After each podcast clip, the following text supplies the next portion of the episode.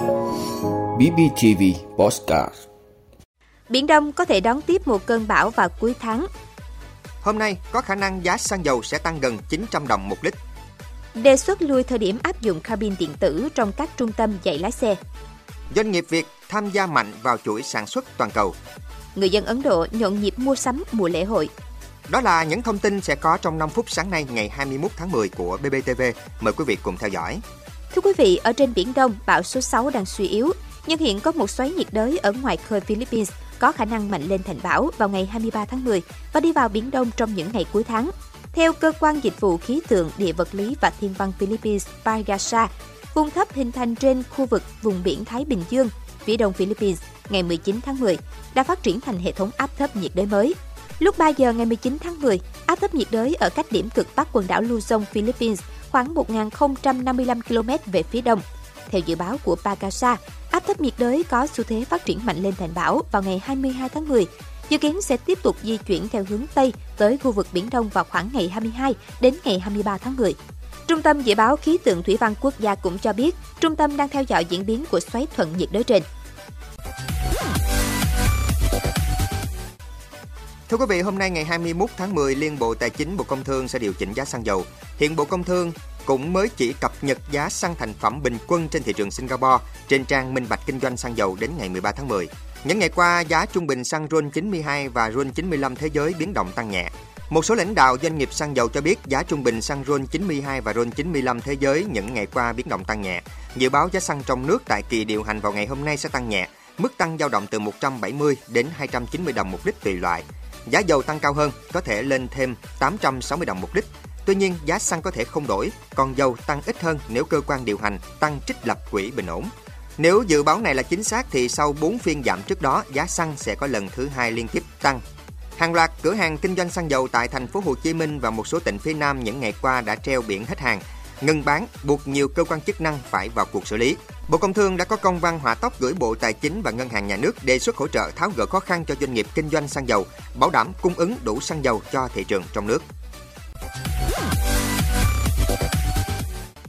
Quý vị, Cục Đường bộ Việt Nam cho biết vừa đề xuất Bộ Giao thông Vận tải lùi thời điểm bắt buộc các cơ sở đào tạo cấp giấy phép lái xe phải lắp đặt cabin điện tử để cho học viên tập lái trên mô hình mô phỏng. Việc lùi thời điểm áp dụng cabin điện tử trong các trung tâm dạy lái xe là để các đơn vị nhập khẩu hoặc sản xuất, lắp ráp trong nước có đủ thời gian đưa sản phẩm đi thử nghiệm, các cơ sở đào tạo có đủ thời gian thực hiện. Theo ông Lương Duyên Thống, trưởng phòng quản lý vận tải phương tiện và người lái, Cục Đường bộ Việt Nam, với phần mềm và thiết bị mô phỏng lái xe, học viên sẽ được tập luyện kỹ năng và tập phản xạ trong các điều kiện các yếu tố về địa hình, cung đường, thời tiết, tình trạng giao thông, tình huống giao thông khác nhau nhằm nâng cao kỹ năng đảm bảo an toàn giao thông. Tuy nhiên đến nay chưa có đơn vị có đủ điều kiện thực hiện thử nghiệm cabin học lái xe ô tô, chưa có sản phẩm được chứng nhận sự phù hợp quy chuẩn, chưa có sản phẩm được công bố hợp quy để cung cấp cho các cơ sở đào tạo.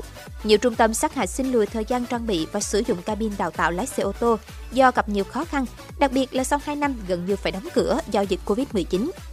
Lãnh đạo nhiều trung tâm đào tạo lái xe cũng cho biết, đầu tư hàng chục tỷ đồng mà chưa nhìn thấy hiệu quả sẽ gây khó khăn cho các cơ sở đào tạo. Nguyện vọng chung của các cơ sở đào tạo lái xe mong muốn lùi áp dụng và thí điểm để thấy rõ hiệu quả mới nhân rộng ra cả nước. Thưa quý vị, tại diễn đàn đa phương năm 2022 về cải thiện vị thế trong chuỗi giá trị toàn cầu cho Việt Nam, thông tin đưa ra cho thấy số lượng doanh nghiệp Việt Nam tham gia vào chuỗi sản xuất toàn cầu đã tăng lên đáng kể.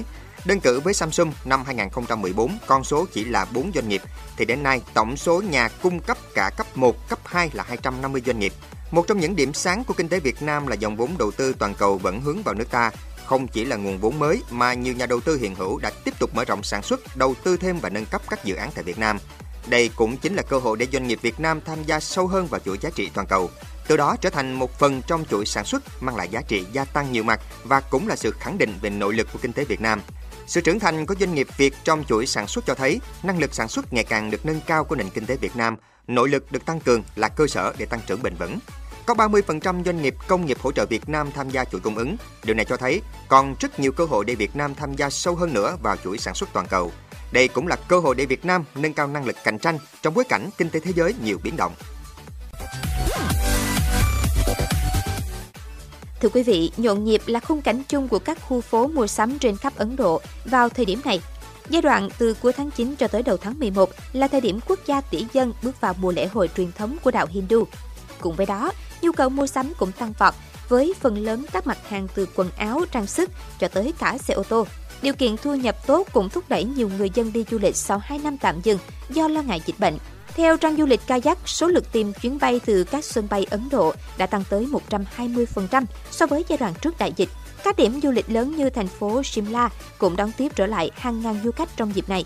Với giới kinh doanh, mùa lễ hội năm 2022 cũng đang là cú hích rất lớn sau 2 năm đại dịch. Dù ban đầu vẫn có những lo ngại về làn sóng lạm phát, chính phủ Ấn Độ ước tính tổng doanh thu bán lẻ trong dịp lễ hội 2022 có thể vượt mức 27 tỷ đô la Mỹ, tăng 25% so với năm ngoái. Nếu như người dân chủ yếu dựa vào mua sắm trực tuyến ở các năm trước, thì bán lẻ truyền thống cũng đang cho thấy sự hồi sinh, với doanh thu dự báo sẽ cao gần gấp đôi mức trước đại dịch.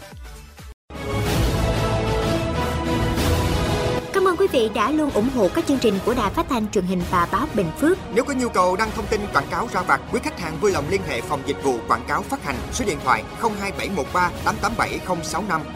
BBTV, vì bạn, mỗi ngày.